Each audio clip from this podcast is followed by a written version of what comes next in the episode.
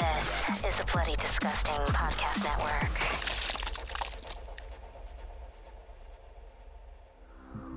Welcome to Knight Light, a horror movie podcast. I'm one of your hosts, Freddy, also known as Night Night, and as you can tell, I'm not Prince. Uh, Prince is leaving just for this week, but he'll be back next week. But today we do have a very special guest, and it's Alison. What's up, Alison? How are you? I'm so excited to be here. Thank you so much for having me. Yes, of course. I, I'm so excited that you're here. I think you're going to bring a lot of uh, perspective and insight for this movie. Um, like we were talking prior to recording, I'm both terrified and excited to break down this movie.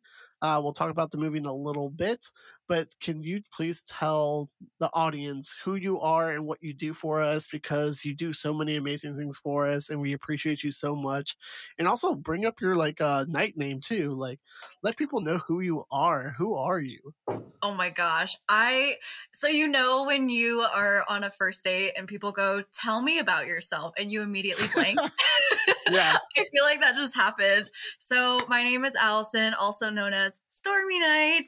Love that so much. Um yeah, it took us a long time to find my night name, but I love it. And I think Cheyenne was the one that solidified it for me. So I am your community manager. I'm on Discord a lot. If you've messaged us on Instagram, I'm probably the one that you've talked to or Facebook. Yeah, I am the social butterfly. I am the ADHD messenger. I am here to help build community. I've been following the guys for a while and I joined the Discord, messaged Prince on a whim, and I was really lucky that he took a chance on me. And here we are, like five months later.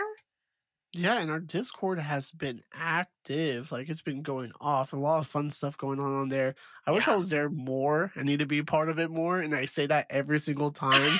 it's just so hard. It's like God, being an adult in life and trying to find balance is it's tough. But like you've done some amazing work, and I love the channels that we have. We have a lot of great channels in there. So real quick side note: if you haven't joined the Discord, you should definitely join the Discord. It's a lot of fun in there. But no, honestly, thank you so much for being here and helping us out and doing so much stuff for us because we really do appreciate that. It's You're been such a roller coaster. I'm sorry. You're gonna make me cry. That's so That's nice. okay. I'm no, sorry. But no, no, no, honestly, sorry. it's great. You guys I'm have very to join the apologetic. Discord. I'll say sorry too many times. But yeah. No, thank you so much. No, you guys have to join the Discord. I feel like you guys just pour your heart and soul into the podcast and give so much to the world. And the world is so crappy so much of the time, but to have something every week that's so positive and fun and to have Discord on the side where we can interact and build a community is such a beautiful thing and it's such a rare mm-hmm. thing in this world Oh, of you're gonna horror. make me cry. Oh my god. Okay, you guys. We're just gonna start is- crying. this is just going to be the crying episode. anyway, thanks for stopping by. So join the Discord if you want to cry with us. Message us on Instagram. I'll compliment you and make you cry. It's going to be really great. it's a great place to cry together. um, it's honestly a great space. Uh, we all need it, and it's something that we honestly fall fall in love with. Everyone who listens to us, and the community's been great. And there's so many amazing fucking people in the world, and it's great to just connect with everyone. It's a, it's a beautiful thing. and the Uh, memes. but- oh my god. And the memes, so many memes. um, but continuing the introduction, uh, we are a group of knights with an absolute love for film and a passion for horror. This is a podcast that takes a different horror film to break down and discuss the ultimate question why horror? So hit the lights, sit back, and let the darkness envelope you. Ghouls. Uh, and of course, you can support the show over at patreon.com slash goodnightlife. That's night with a what? K. oh my god, I've always Hi. wanted to do that. You're part of it. A lot of people said that they actually do it while listening to the show, and that makes me so fucking happy to hear. That's oh, so cool. every single time. right. Um, but yes, by pledging on Patreon, you will have access to the show as early as Monday. If you don't have any bucks to toss, don't worry. A new episode is released every single Friday on most podcast services around the world. And speaking of Patreon and the community and all these amazing fucking people, I do have to shout out all the people at Patreon that help support us, keep the lights on, keep the studio going. Uh, the people who we obviously love and support so much as well. We have Bailey, Allie, Taya, Alyssa, Alison. That's you. Woo! Appreciate you. uh, Joel, James, Kate, Philip, uh, also known as Forest Knight. That makes sense for him and a lot of people who's listened to the last few months. Uh, Zachary, uh, Nashia, Frank, Kristen, Lizzie, Vaughn, Johnny, Layla, Eric, Kelly, Daniel, uh, C, also known as T with Knight. Uh, we have David, also known as Knightley. We have Woo! Carrie, Brandon, Anna. Uh, we have Drew, also known as Silent Night. Uh, we have Patrick, uh, Willow, my sister Jessica, Chantal, Rio, Jesse, Joe, Kaylee, Rob, and myself. Man, that list is getting longer and longer each and every single time, and I love to see it. That's so cool to see. We got a lot of new patrons during the end of October, and then sounds like a little bit in November. So I appreciate you guys joining that as well, and we will have more content for you guys in the future. So stay tuned for that as well. But today, continuing, what the fuck are we watching month? we have a very special film, a film called The Human Centipede. The first sequence, the first one, because now there's three. So, first and foremost, thoughts. I have so many thoughts. So Freddy and I were talking before we hit record, and I have so I am a physician assistant. I'm in school right now doing my clinical rotations. I will be graduating in August. So we were chatting about me providing some medical insight as much as I possibly can as a Yep. film that bills itself as 100% medically accurate. I um ah, I got questions. so my thoughts my thoughts were trying to approach from a medical aspect, but also as a woman, I can't help but follow the main people and just go, "What the fuck are you doing? Why Right. Hmm. So my thoughts are a lot of what the fuck am I watching, which is perfect for this month, and also why are you doing that? And please stop. And can I please scoop my eyes out with an ice cream scooper? Those are pretty much my thoughts. Uh, I mean, that's fair. That's that's a lot of stuff that's obviously happening in this movie. Um, I would you say you like this movie, I or is there oh, some man. enjoyment you found in this movie? I have to say, it is one of those movies that is so bad that I can't help but laugh. So it was 90 minutes, which honestly aged me about 10 years, but I found myself laughing because it was so comically bad. If that makes sense. I don't I don't hate it. I don't love it. Am I disturbed? Yes. Will I be talking to my counselor about it? Absolutely. Do I like it? Um I like it about as much as I like having an allergic reaction. Does that fair help? enough. Fair enough. Yeah, yeah. No, I, I totally understand where you're coming from because do you feel like I it got exactly what you were saying? Like you felt disturbed after watching this movie. I felt gross after watching this movie. So does that make the movie effective in its own weird way? I guess so. It, it got what it's trying to do, and it grabs the audience, and that's the reaction that it wants to get. It's a very uncomfortable situation that they have to go through. Um, a very crazy operation, uh, visually disturbing.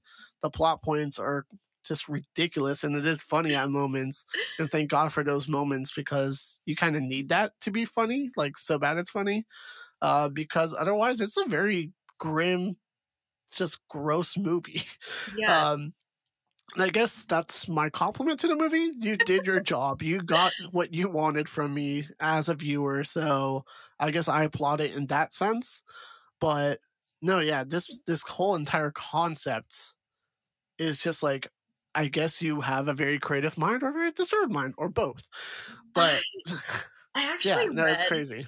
I read that the director, I think, and writer actually came up with the concept that this would be a way to torture some of the worst people in history, like Hitler, Okay. Stalin. That was kind of the inspiration, is what I read. I don't know if I Right. buy that, but honestly, if I picture like a little mini Hitler, does it help? Not really. I don't know if I buy that inspiration, but I will say shock value, you absolutely delivered. I will give you Yeah. that. Job And this well was done. the talk around town when this first movie came out. It's like everyone was like, "Oh, you have to see if you are able to see. You like you're hardcore. Like this is the movie."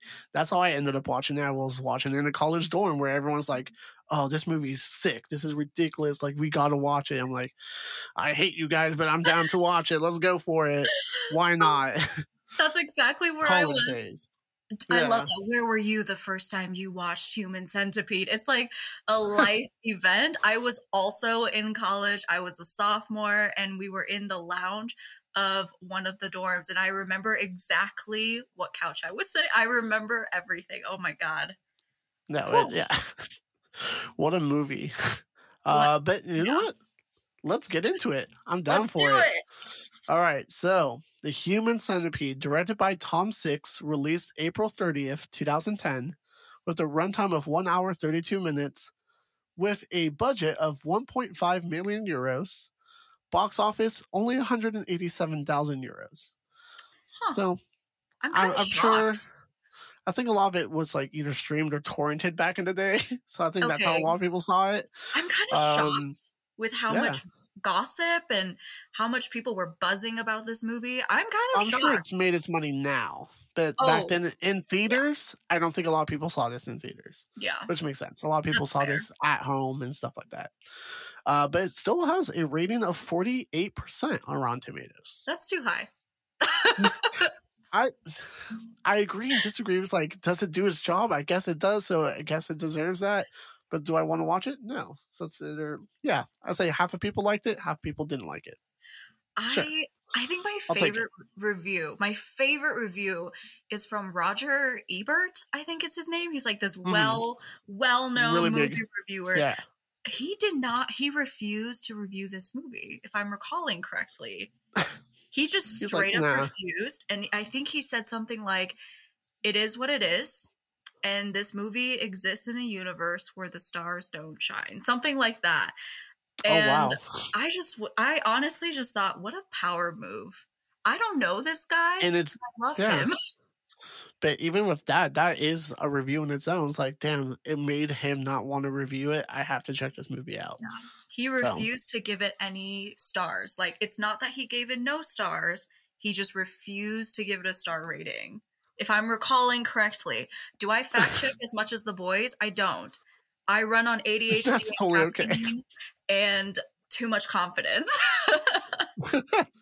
That's all we need. That's perfect for right? us. Right? Nobody fact checked me. Just just believe me, okay? Uh, tell us on Twitter or Instagram. Let us know.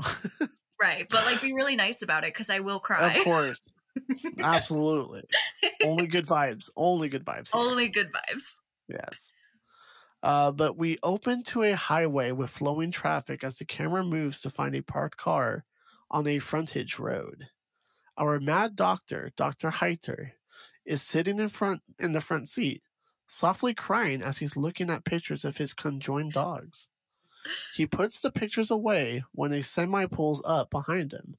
The trucker gets out of his truck with a roll of toilet paper as he waddles off into the wooded um, forest.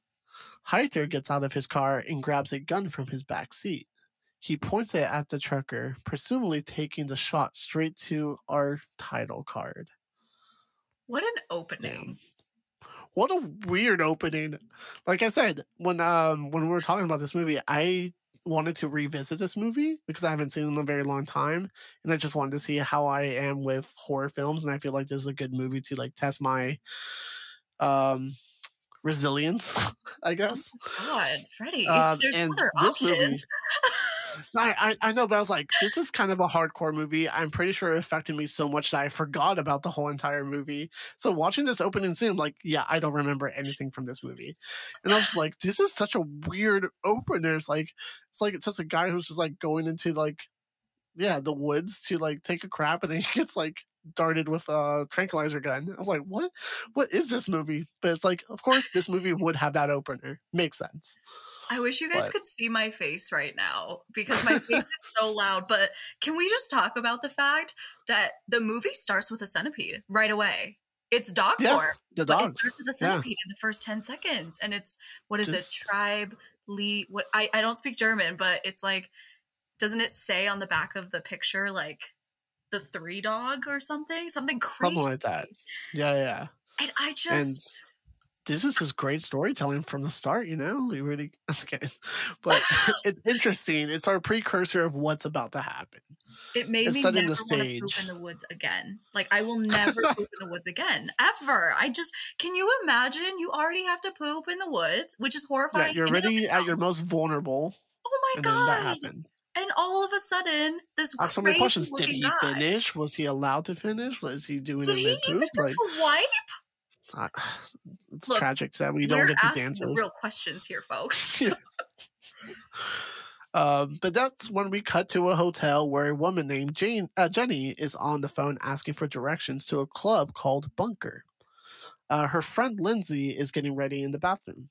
Her cell phone rings as she exclaims that it is Amy before picking up the phone, excitedly telling her that they miss her and wish her and wish that she was he- there. She lucked out. I'm glad she wasn't there. right?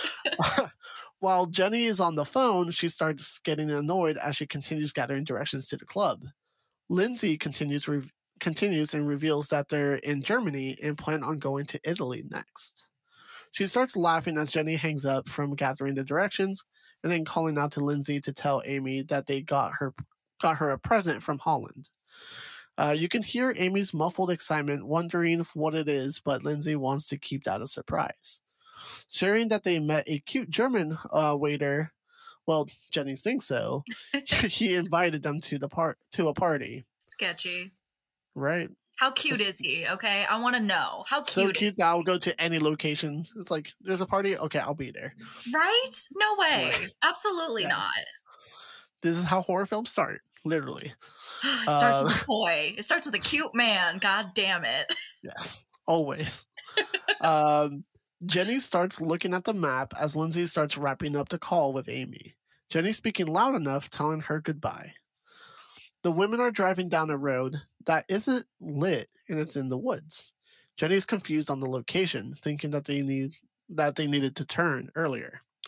Lindsay is frustrated, thinking that she knew exactly where they're supposed to go. She turns around. Yeah. Okay, sorry. You guys can't see me, but I just immediately raised my hand because I'm sorry. And I caught it. What club is in the middle of the fucking woods? Like, what you do you what? International travelers, maybe they don't know. Maybe they're like, "Oh, the woods party! I love that place." But you know it's what I called mean? the bunker. The bunker could be in the woods. Who knows? that was my that was my first thought was I'm Sure. sorry, you got random instructions from a cute guy. First of all, how cute is he? Because he's telling you to drive what directly through the Black Forest to get to a club. Okay, anyway, that was just my first thought. No, absolutely. No, you're 100. percent There's so many times where it's like you're making the wrong decision. and I will try and keep all my little thoughts to myself, but I'm sorry, these girls, and I absolutely cannot keep their names. Like, I can't keep them apart. So to me, I'm just like basic bitch one, basic bitch two. I literally had them scribbled down as like BB1, BB2 because I couldn't tell them apart. anyway, sorry. I Um, just needed no, to. no, you're good. with, I think they're stupid, and I would like that to be known. That's fair. That's fair. Um, after Lindsay looking frustrated, she turns around and heads the other direction. She questions if they are supposed to go left or right. Jenny apologizes as she looks around the area, admitting on not knowing where they are. Then their tire pops, causing them to pull over. While they are trying to catch their breath from the event, they wonder what it was. Jenny thinking that it must have uh, driven over a pothole. Uh, I love their dynamic when they're fighting with each other. It's like, oh, what was it? What's going on? They're so like fast paced. It's so funny to see. Uh, they must Lindsay have decides, maybe, probably. They must have They pre-gamed. they seem so happy to go to this party. They're so the excited the to go in the middle of the woods, not knowing exactly where it is Yes. in the dimly lit road. Yeah middle of the don't woods, yeah. don't you regularly party in the middle of the woods with strangers yeah. What is this? 2019? yeah what are you talking about that's like a a wednesday that's a wednesday for me no. Yeah. um, people love to do what they do. I guess. Uh, Lindsay decides that it's the best that they get out of the car and check it out. Sure, more I good mean, options. I I agree with that. Like I want to know what happened. Did I drive over spikes? Sure. Did someone trap me? Did I hit an animal? That's like my worst fear. Did I hit over an animal? Now I'm gonna. Oh yeah, four no, hours. absolutely. Especially being a very dark road too. Absolutely. I mean, Black Forest. Come on. I you probably never hit a know what's gonna vampire. happen. Maybe who knows? That'd be a different movie, but yeah, that'd be a wild twist. I'm so sorry, Edward. Wrong movie. Uh, but yeah, they both get out of the car and find out the tire is flat. Lindsay repeatedly kicks it before thinking that they should call the rental car service. Instruct, instructed to Jenny to get the papers. Uh, she fishes them out of the car, reading off the numbers for Lindsay. When she calls it, there isn't a signal. Jenny doesn't know how cell phones work because she believes that there's always a signal. It's funny because I'm reading Prince's notes. It's the first time I'm reading that. That's just very funny that he put that there. That's a hilarious Um, note because, That's like, great. You're literally in the middle of the Black Forest. Of course, Like, you don't why have doesn't it work? Like, What do you mean? It reminds me of the that meme. It's like, what do you mean it's not working? What do you mean? it's like Jennifer Lawrence. What? what Exactly. What, What what, do you what mean? do you mean? what do you mean there's no signal? I just love the Um, kicking of the tires. Like, I have to say, my tire has actually blown before. Oh, yeah, Luckily, I was scary. 50 feet from home, so I didn't die. Obviously, I'm here. Can you imagine? Co-host is a ghost. Yeah. I'm sorry, but Haunting. that would be crazy. The haunting of Knight Light. That would be dope. But sounds unfortunately, I'm a cool human. Yeah. Sorry, guys, I'm human. But anyway, I have also kicked my tire like a million times trying to figure it out. So that I was like, wow, this is the most realistic scene I have seen of this entire movie. Right. The- their dynamic is funny. It's just cool to see them interact and do things. yeah, I mean, it's like I was a like, crash you don't look away from, I guess. if I was like 17, I was like, yeah, this is me when I was like 17. Yeah.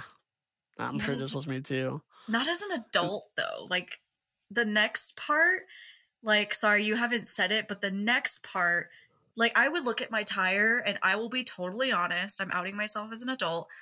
I don't fully know how to change a tire, but I would try. Right. Yeah, at this point, might as well try. Yeah, and they just retreat. In the middle of nowhere, who's going to help you? No one. You're going to have to help yourself in the way. Yeah, and they just retreat Yeah. like back into the car immediately. And I'm like, "What? I'm sorry, that was it? That was Well, your effort." You- I kicked it. Didn't work. We tried to call. Doesn't work. Okay. oh back darn. Yeah, but even like Lindsay, she even delivers the line "not in the middle of nowhere." That's why it doesn't work. Oh phew. thunder. oh, there we go. That's the Oh, answer. you know how a phone works in the middle of nowhere. Thank Perfect. you, Lindsay. As it continues, thunder uh, booms, forcing them to huddle back inside the car. They argue on what they are supposed to do next. Lindsay suggests to them to walk until they find a place, but Jenny is not for that shit. Due for her current state of how she is dressed, she doesn't plan on walking outside. Lindsay then notices someone driving and pulling up behind them. Jenny instructs her to roll down her window for that creepy vehicle coming up. But Lindsay isn't feeling too comfortable doing so. Rightfully so. Mhm. Uh, she tells Lindsay to do it again, thinking the man can help. He pulls up beside them, speaking in German, wondering what's going on. Lindsay then expresses that they need help, pointing at her tire, letting him know that it's flat. He responds in German that he knows them and he has and he has a porn of them at home. They don't understand what he's saying, wondering if he can help them. He continues with his gross responses, and then they obviously still don't understand what he's saying, questioning if he can call somebody. Jenny then grabs her German book, listening to what he's saying, and looking up the the word fucking. It's tra- translated to fucking. They finally realize that he's a pig. Oh Lindsay God. rolls up the window back up as the man continues idling next to him. This scene made me feel so uncomfortable. Yeah. And again, I- I, don't remember a single thing of this movie. And I was just like, why? Why is this happening? I hate it. This is already gross. And we haven't gone into the main part yet. yeah. It's wild to see. No, I totally agree. Just the facial stuff that he's doing, I was like, nah, nah, nah. Yeah. And you know what's funny is well not funny, ha ha, but funny like ugh. As a woman, Yeah. I was just like, girls. And I hate to sound like, well, you should know better because everybody should know to behave better, not treat humans like this. I just Right. couldn't. I was laughing so hard because I was like, the one word you chose to translate, the one word you chose to translate was fuck. I just love the whole vibe of like, oh my god, he said he said fucking roll it up, roll it up, roll it. Like that made me laugh a little bit because I was like, no, I would totally react the same way. But just looking at the guy, like he screamed creepy to me. Right. So yeah, yeah. I was like, I You understand. can tell he's not there to help you. yes, exactly. Like I don't need to speak German to know that you are not there as a Right. helpful guy. And Body language, facial expressions. Yes. You know that, like, oh no, you're just you're here for other reasons, and I hate it. and like, Yeah. okay, I want to ask you a question because I was super curious Yeah. what you thought because you know how in every horror movie there's this like harbinger, right? This warning, but there's not really a harbinger in this movie. This guy is like as close as you get. But he doesn't strike me as a harbinger. No, So. I was like kinda- I want you to have danger. Right? I was like I was Yeah. curious if if you thought anybody fit the harbinger role. I mean, we have this guy which I don't think fits the harbinger, but I didn't see a harbinger in this movie, which I thought was kind of unique in a way. yeah, I don't think there is one to be honest in this movie. There's just this guy who's like, "I'm warm up, baby." Yeah, it's just yeah. How could this night get any worse? well, let's continue. Come uh, on, Lindsay it's like the movie's just like, hold my beer, watch this. Um, Lindsay makes sure the doors are locked. Great move. They are becoming more frightened as they wonder why he's still staring at them.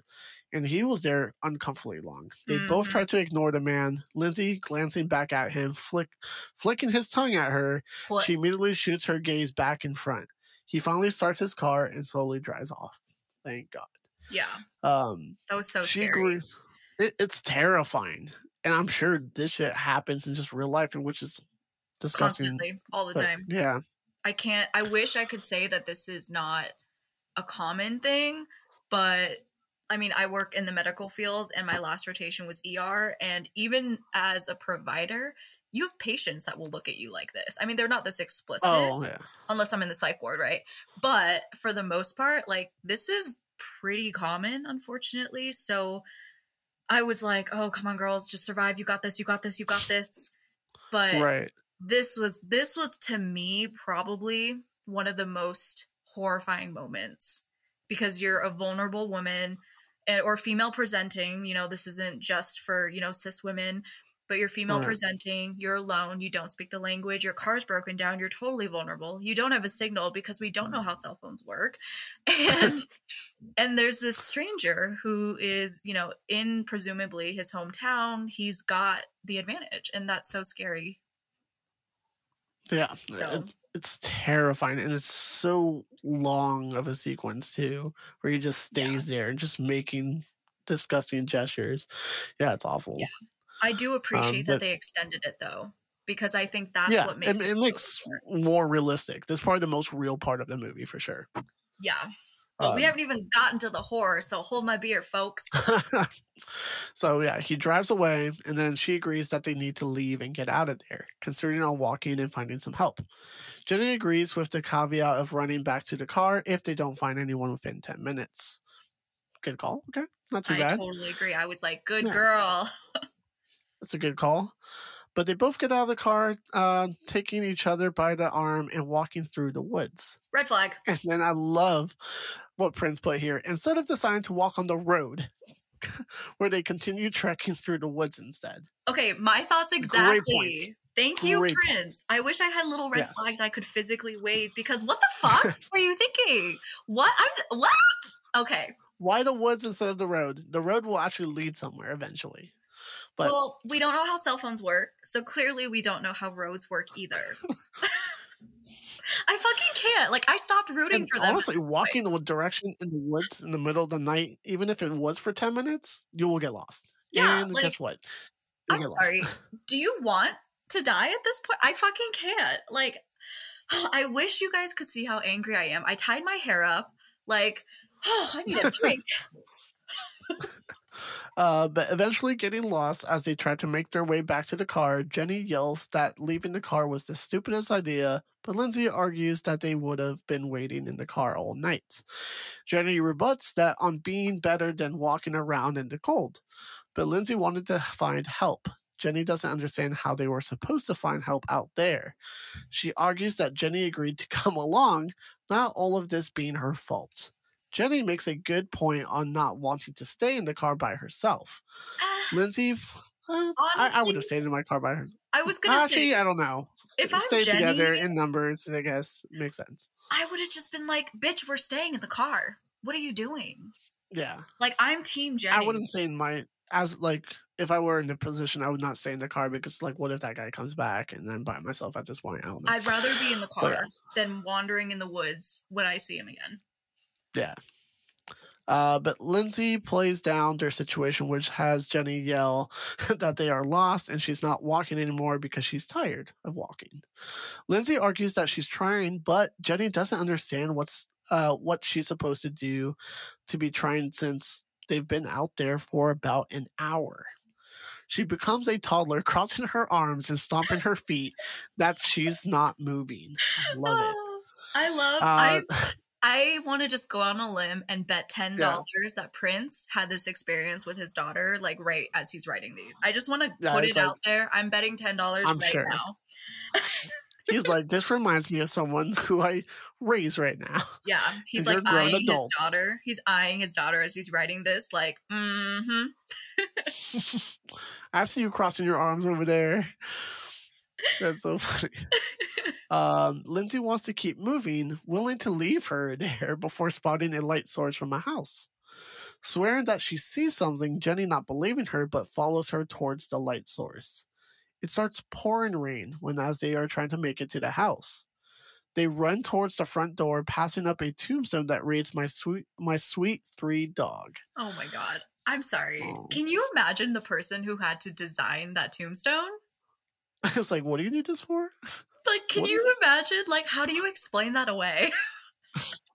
They're triplets, I swear. the triplets. They were born this way.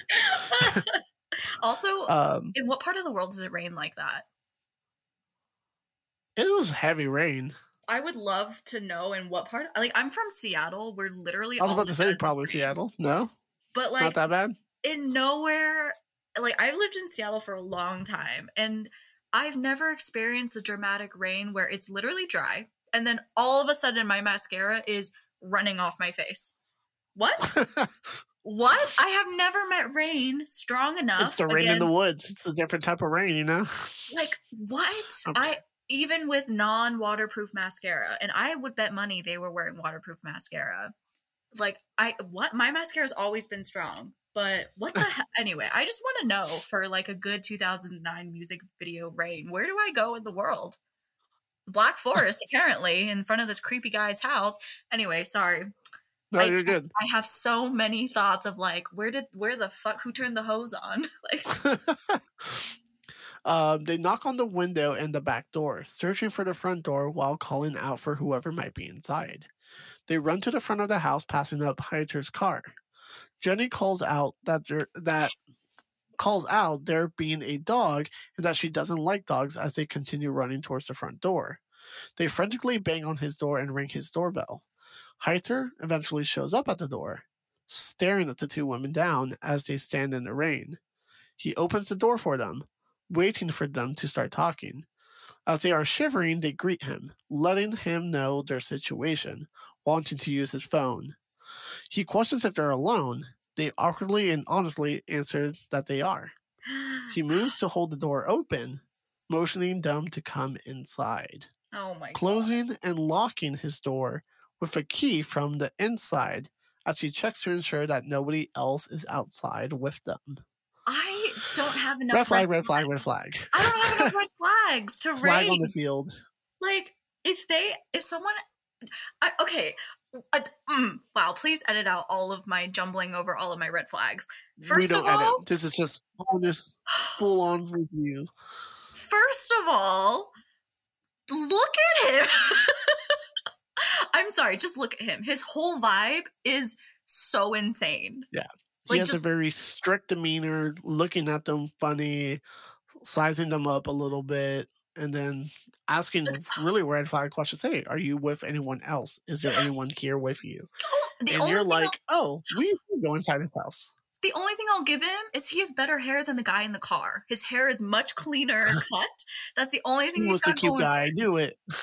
Like that's the only thing he's got going for him. But like, if anyone asks, "Are you alone?" First of all, no. Actually, there's about ten FBI guys behind me. My whole family works for the FBI. I actually have a tracker embedded into all of my major organs. Funny that you asked. like, you lie. You fucking lied. This girl, she's the president's daughter. Um, yeah, Right. that's so funny that you ask. We actually have like four helicopters over us. You can't see them because of spyware. tech, tech, I don't know, but like, what? And then the the key? Who who does From that? the inside, yeah, that's scary. Like, bitch, this is escape room extreme level. You're fucked. I'm done. You're done. yeah. I don't It- think he blinks one time in that whole scene. I do have to say, the set design and the interior design of this house is very scary and very creepy and very well done. It's- so see, I that. was so scared by him that I was like, this is a beautiful home. But he is so scary that it, Yeah. like, I wouldn't have been surprised if you told me he murdered the whole family and that's not his house. It was way too nice. That's a good point too. You never know. So Or I guess he had all of his medical equipment there. I guess I don't know, but yeah, yeah, I can see it. It's very His scary. vibe. His whole vibe is just Maybe that so- is where he has the Well- club on the weekends called the bunker. Who knows? the bunker featuring my operation table. Right. Ugh, ugh. If he's a German waiter, I'm done. These women have no taste in humans. I'm done. Do you think the German waiter was in on it to get him into the forest to head towards this house? No, probably not. Maybe. What It if he's a harbinger? Oh my! It's like in um in that movie Hostel, right? You've got someone cute that's Mm. like, "Oh my god, come with me." But lures them in. does a German waiter even exist? Dun dun dun. Right. Oh, maybe. see, I would There be you go. interested in that prequel. No, I wouldn't. No, I don't want to expand the human centipede. I don't want. universe. Yeah. I'm so sorry, God, or whoever's listening. I did not mean those words. the human centipede prologue. No, no, prelogue. Zero point five sequence. Yeah. Um, but Baby hey, they go into his living room, nervously looking around his house. He tells them to have a seat. He sits across from them, knowing that they are tourists. Jenny and Lindsay share that they are on a road trip through Europe, admitting that they're from New York. He's silent. Lindsay breaks the silence, wondering if he could call the emergency services for them. They answer that, and they answer that they're friends. Yes. You guys can't see me, but my hand just went boop. He asks the most crazy question. He asks, Are you guys sisters? Right? During Hmm. this scene. My Yeah. theory here is he's looking, this goes into the medical aspect. right? Compatibility. I know exactly. He's Yeah. he's looking for compatibility here. And then when he is so disappointed, that's another red flag. Like, why do you care? Right. Like, how how are they? You can't see me, but I, I'm about to like lobotomize myself by tapping my head. like, how are you not picking up on these? Yeah. And then, yeah, that's pretty much where he com- almost loses complete interest, getting up willing to make the call. They thank him as he goes towards the kitchen, asking them if they would like something to drink. They both agreed that water is fine, looking at each other in confusion. He goes to gather them some water from the tap. They are alone on the couch, noticing the painting of the conjoined baby on the wall. They mouth, oh my god, at each other and Mhm. shrug. He pretends to be on the phone speaking in German while making the sedated beverages. The women are slightly relieved, trying to look at the bright side of him calling the rental company for them. Heiter, uh, Heither comes back into the room, handing both of them their water glasses. He lies down on the couch, claiming that they'll, be, they'll arrive in about half an hour, maximum. They sit across from him, awkwardly taking sips from their water. He grips his couch. Jenny breaks the silence, complimenting on his home, wondering if he lives here with his wife. He looks over at her, telling her no, and commenting that he doesn't like human beings. Lindsay chuckles and tries to place the glass on his coffee table, but she tips it over and spills it.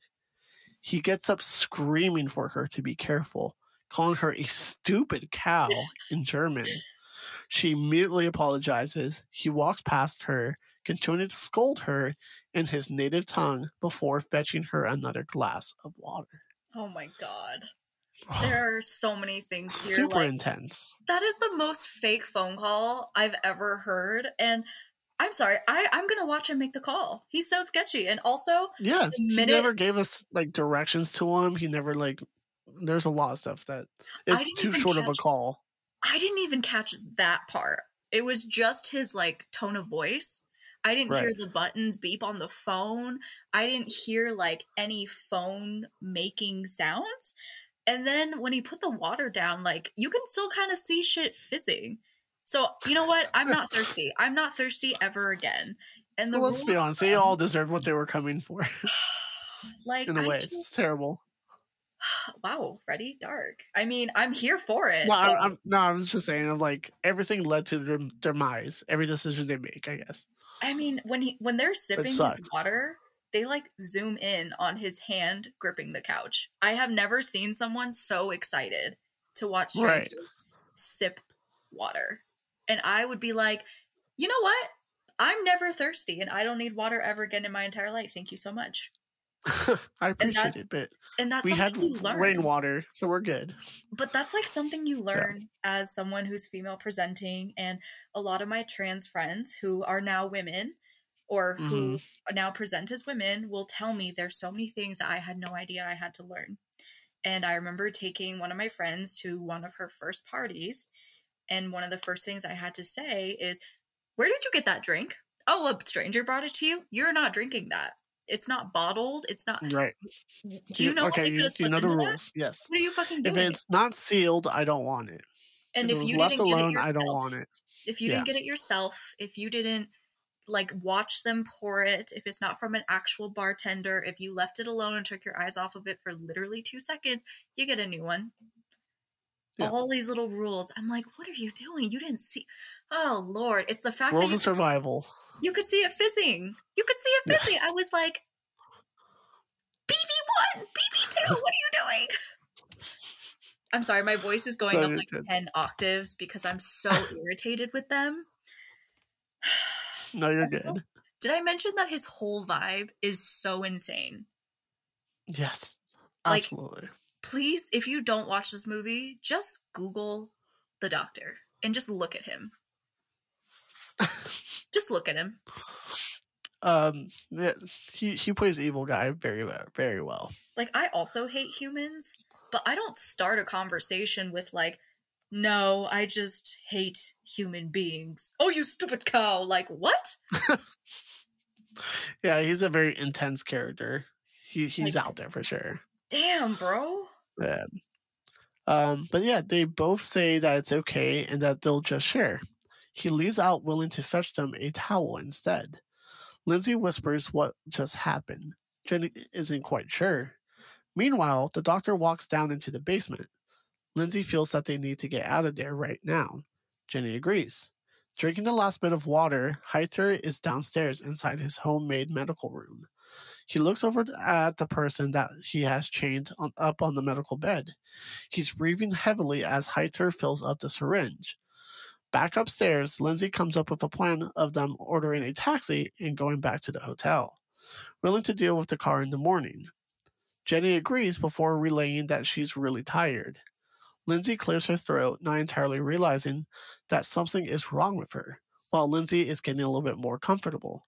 Heiter comes back up into the room, towel in one hand and the syringe hidden behind his back. He tosses the towel to Lindsay. She's taken back by the gesture but cleans up the spill. She turns back towards him, suggesting for him to call a taxi for them so they can go back to the hotel. He tells her no and that he won't do another phone call. She notices that Jenny is fading in, in and out of consciousness, complaining about being tired. Lindsay checks on her, starting to panic as Heiter calmly reveals that it's a rape drug. Explain the side effects of ro- Do you know how to say this word? Is it, um, Rohypnol? It looks like rohypnol. Wow, I am so bad at medication You're good. pronunciations. I tell people I'll The nail side it. effects of something. it's the it's uh I want to say profan is it profanol is what they're trying to go for? Sure.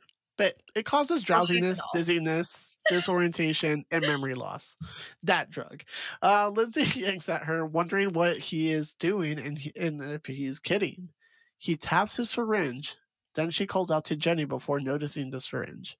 But her drug starts to kick in as well. She starts coughing and gagging, falling to the ground, and crawling towards the door. She is foaming at the mouth as he grabs her and pulls her by the hair. She struggles and screams for her to let screams for him to let her go. He overpowers her enough to push the needle back into the back of her neck. He sighs a relieving sigh before sitting on the arm of the couch. Cut to morning, and Heiter is sitting in, at his dining room table eating a bowl of canned fruit. Crazy. He's reading some paper before ripping it up and putting it in the can. Then he sees their licenses are sitting in front of him. He grabs the pink slip and also places that into the can as well. Lindsay wakes up on a hospital bed, cuffed to the raffling. She calls for Jenny, who's laid out next to her, screaming for her to wake up. The trucker on the side of them is also awake, screaming, but they're muffled due to a gag around their mouth. Jenny wakes up looking at her restraints and her reaction to join in the cast of screams. Heiter walks into the dorm frame, watching over his forced patients, screaming and frantically questioning what he is doing to them. He doesn't answer. Watching over them before approaching them, he goes over to the trucker, looking at him, claiming that he doesn't match and he'll have to kill him.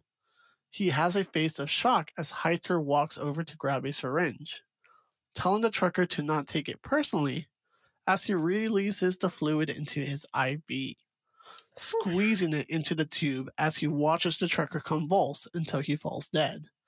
While he's doing this, the women are both sobbing, still wanting to know what he's doing to them. He covers the trucker's face with his bed sheet. wow. This was a kind of a sad scene to see. Honestly, the trucker But- got it fucking easy. He He doesn't did. know that, He but got still, I know, sad regardless because damn innocent person dying. Um, I think this scene was pretty effective for the most part because it's nothing really gross, but still like shock factor, still good tension building. He's so nonchalant about like, you don't fit, you're gonna Yeah. die. Nothing personal, man. yeah. He's so calm about it, and It's- that's what makes him so terrifying as a character. yes. So I do kudos for this scene. Yes. And Yeah. when when I realized watching, it's like, oh, okay, it's a size thing. You're looking for people that match size wise because we're disregarding blood types, tissue matches. We don't care about that. We're looking for size, like Lego pieces. Okay, cool, cool, cool. yes. That that is They your all method. have to fit. He just did not fit the size. Yeah, yeah. but also like man, Unfortunate if, for him, I guess. if the yeah. trucker could re- look back, like once he's dead, if he could look down and see what's happening, I'd be like, thank you to whatever higher power is out there. Thank you so Right. much. You know what? I will take the seizures. That that was fantastic. Thank you so much. I don't even need to finish my poop. This is fine. it's like this isn't a very shitty situation anymore. Ha ha ha. But Yeah. this is fine. But I'm out. It's, it's I think what's so effective about this movie, one of the things I can't believe I'm speaking anything positively in for this movie. That's what we do. We, we we love film and we'll share all the positivity we can, of course. So Yeah, but something they do really well in this movie, I will say, is they let you fill in the blank with your mind. Because Yeah. we haven't even gotten to the surgery or like the really horrific parts. But when you get when we get down to the nitty gritty, you don't see a lot of the really gross, horrifying parts. You don't see a lot of surgical ick body. Like there's a lot of body horror, but when you Oh, think about it, you're actually filling it in yourself a lot. right, we Like, don't see a lot of the surgery itself. yeah, Or see like the aftermath, it's bondages or bandages and stuff like that. So it's like I don't know why. Yeah. bandages. It's because yeah. they're like tied Yeah. up right now, so I don't know why I kept on saying that. But um yeah, you don't see a lot of the gore for the most Mhm. part. Which no, is you great. fill it in. Yeah, you Yeah. know what's happening because you're described it so crazily. Like I don't Yeah. know. Yeah, the whole we'll get to that scene, but when he like tells them what's about to happen, you're like, damn, Yeah. that's probably one of the most terrifying scenes. Is Yes. him describing what's about to happen. And I So can the totally movie does a really that. good job with that. and I can rip it apart to help you survive and tell you everything medically wrong with it if that's helpful because that's how I survived was picking it Right. apart to be like, "Oh, that's not correct. Okay, that wouldn't work." Phew, I can survive knowing that this won't happen to me. And if it did, I'd probably die really quickly, thank God.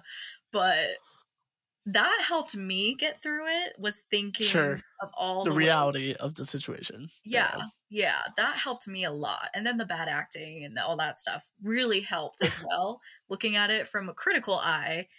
But man, this this character though, I will say he is a scary man. And if I ever meet him, I will shit my pants and run the other way. I'm not even sorry to admit that or embarrassed. Like I will just straight up pee my pants and run. Fair enough. Um, but yeah, we cut to him burying the body of the trucker in his backyard. Uh, he left and came back with another specimen named Katsuro in the backseat of his car, gently placing his dart gun on the roof of his car so he can finish fish the man out.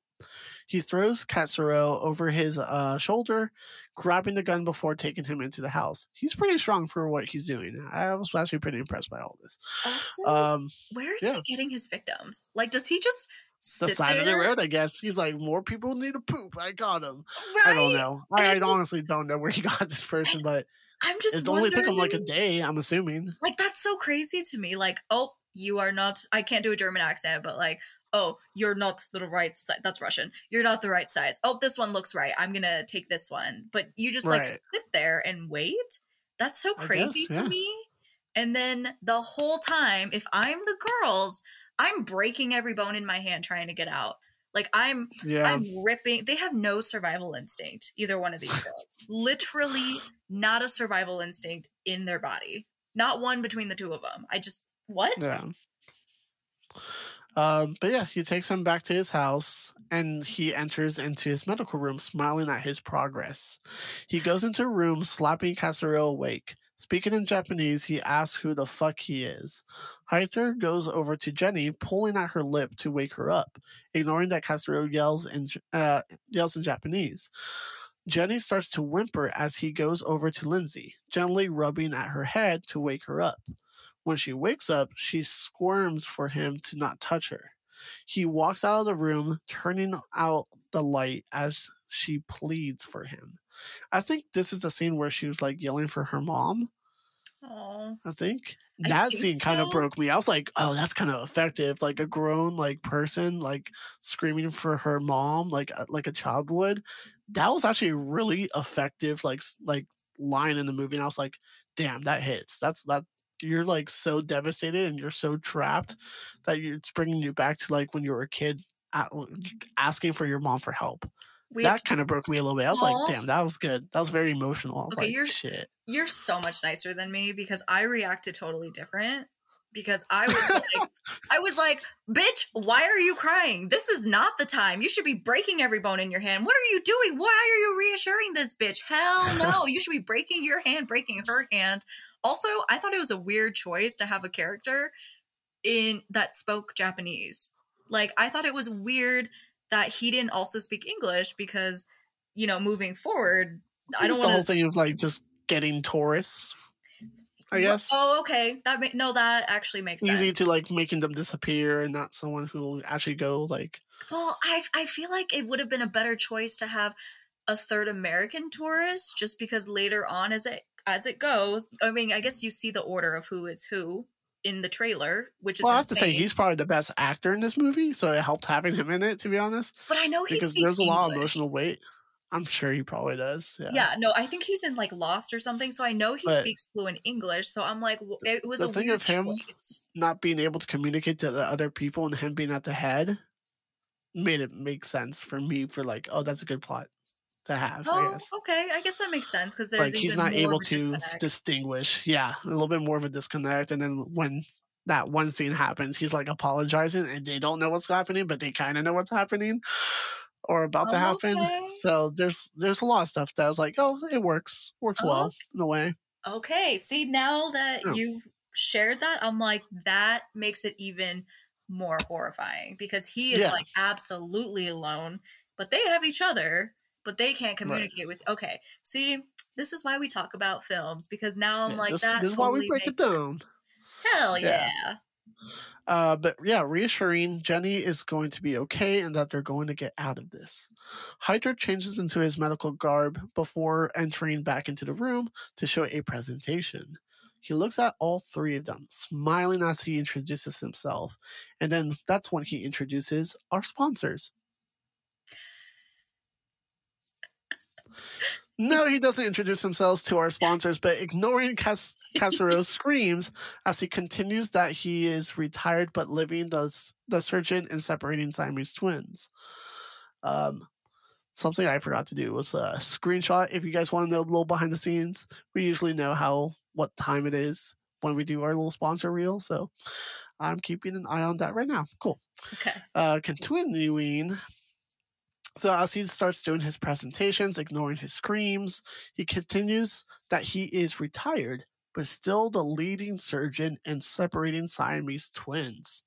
He shares that six months ago, he designed a never seen operation, transforming his three Rottweilers into a three hound construction. He explains that it's good news is that their tissues all matches, willing to explain the operation only once. He swaps out the sheet for another, going over the procedure, cutting the ligaments of the kneecaps, smirking that the knee extensions are no longer possible. He continues his explanation of all of the teeth that he will have to need to pull out from those in position B and C.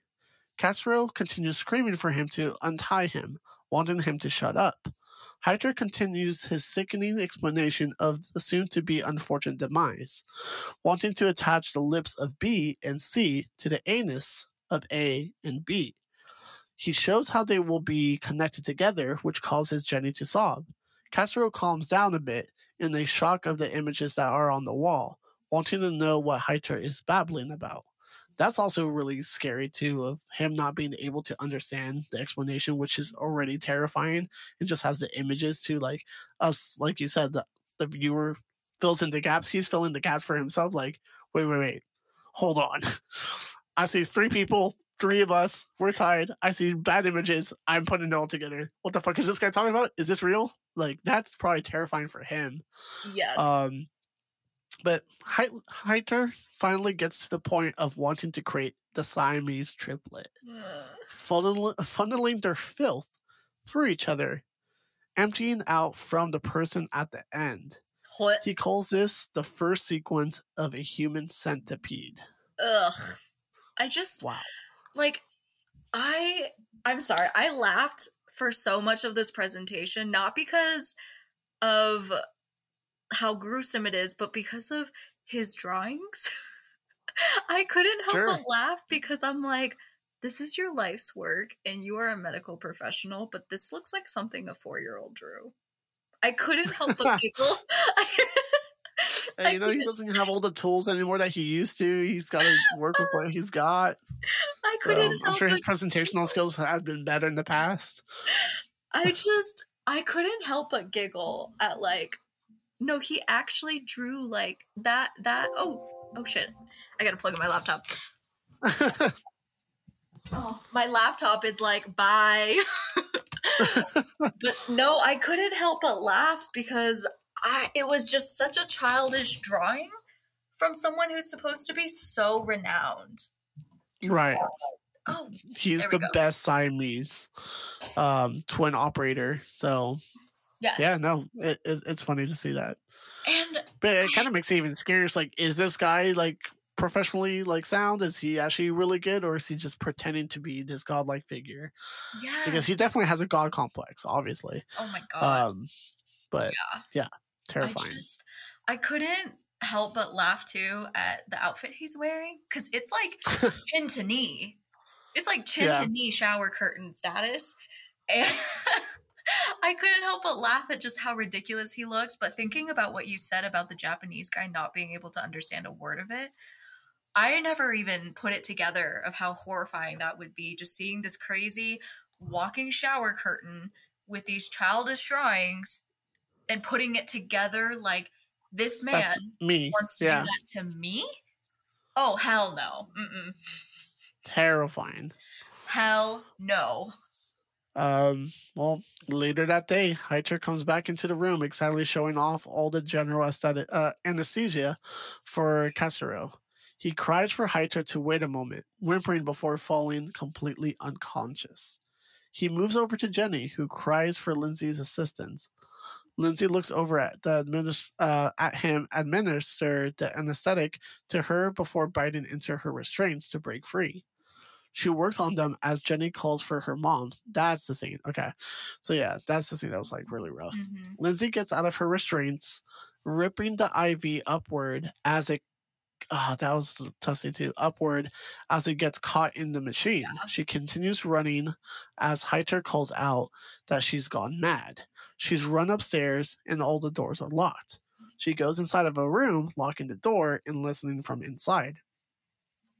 Heiter comes into the hallway, checking on the door by vigorously squeezing down on the handle, demanding her to open the door. She pleads for him to stop, wanting to know why he's doing this. He yells for her to open the door and she calls out that he needs help and that he's a sick man. He mocks this, threatening that he'll cut her knees and pull her teeth out one by one without any anesthesia. He bangs on the door for her to open it. She stays hidden behind the bed. The banging stops. She finally realizes that how, uh, just how bad in shape she is. She pulls out the light from the outlet to use it as a weapon, opening up the curtain to Heiter standing outside with his dart gun. She runs back to the door, trying to frantically find a key to open the door. He bangs on the glass with the gun until it breaks open. She makes it out of the room, running into his indoor pool room, falling into the pool.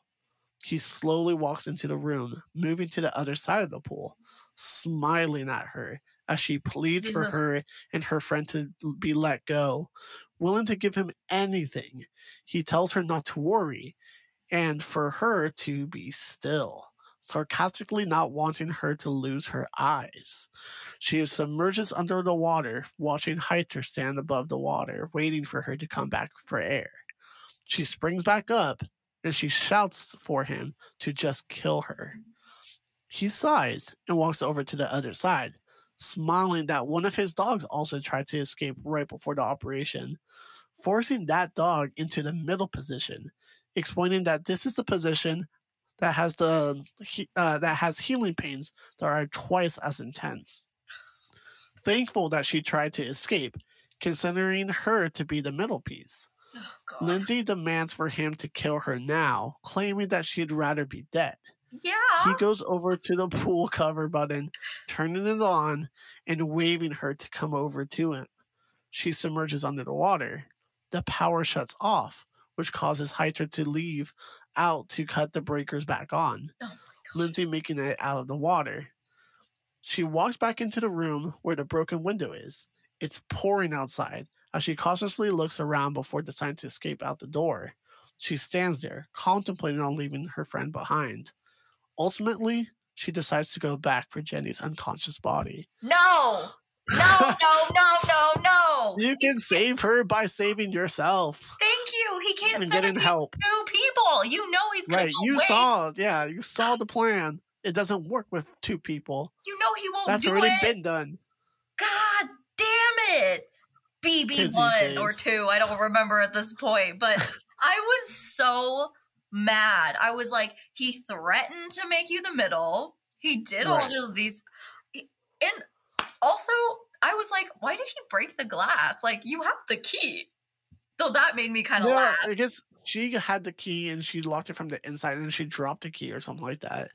I remember. Oh, but okay. I guess that makes sense. I just remember watching Yeah. him do that, and I was like, "Sir, can you afford this? You're retired." But I guess he lives in Europe. but so, when yeah, she's good. like, she's literally all the way across the backyard, like about to make it, and then turns around. No, fuck that friend. Jenny was like a whiny little Yeah. bitch, right? I mean, solid friend, great friend. Bad decision. No, Great friend though. No, you That- get that's no cool. That's you get Damn. no no man left behind. You know, no woman left behind. So, but it was stupid. Absolutely, No, especially Ready? knowing that. I'm going to say it right now.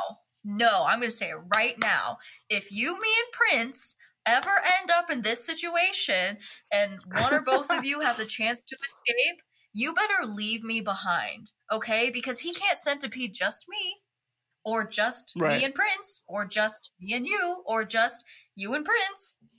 You best believe I will go get help. I'll go flag down the creepy German guy in the car and bring him back or something.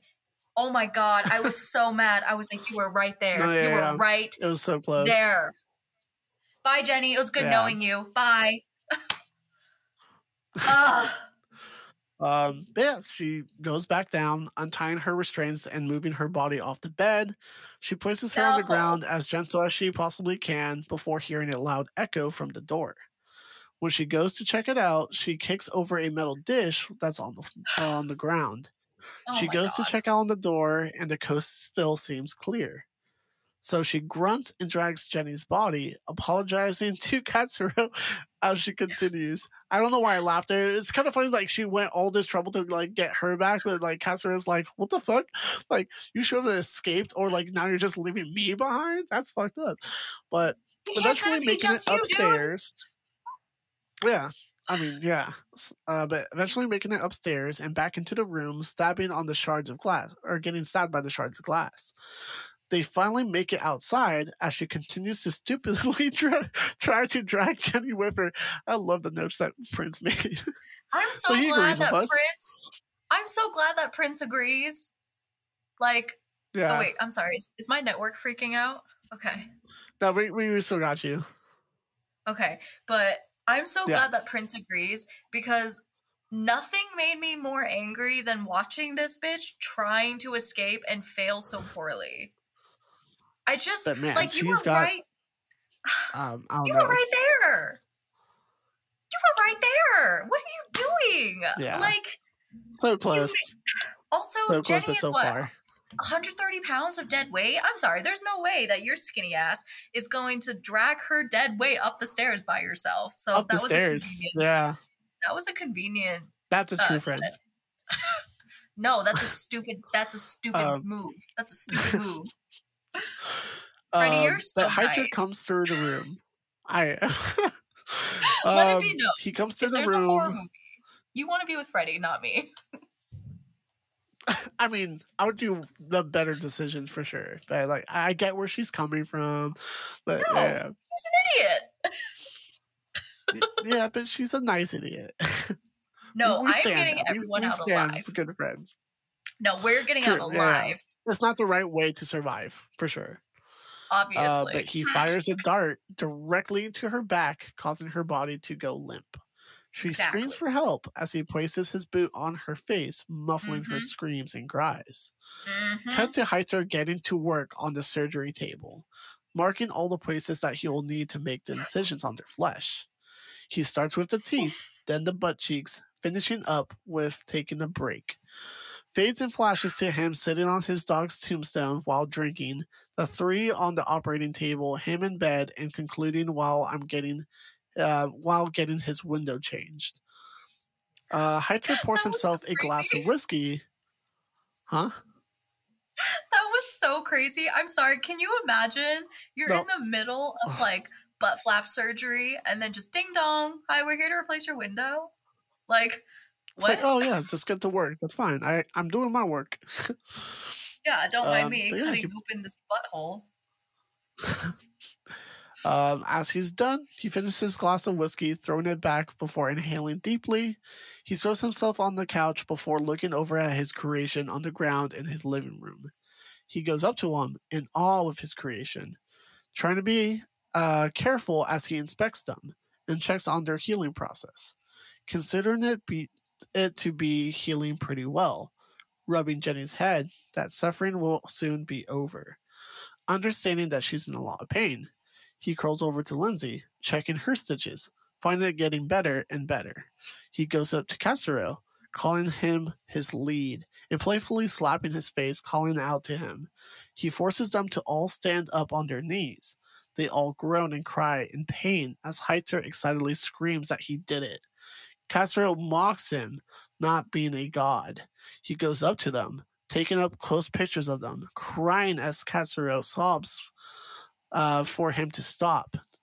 And he's doing all this in Japanese, so he doesn't even understand what he's saying, but it's hard to see it because us as the viewer were reading the subtitles.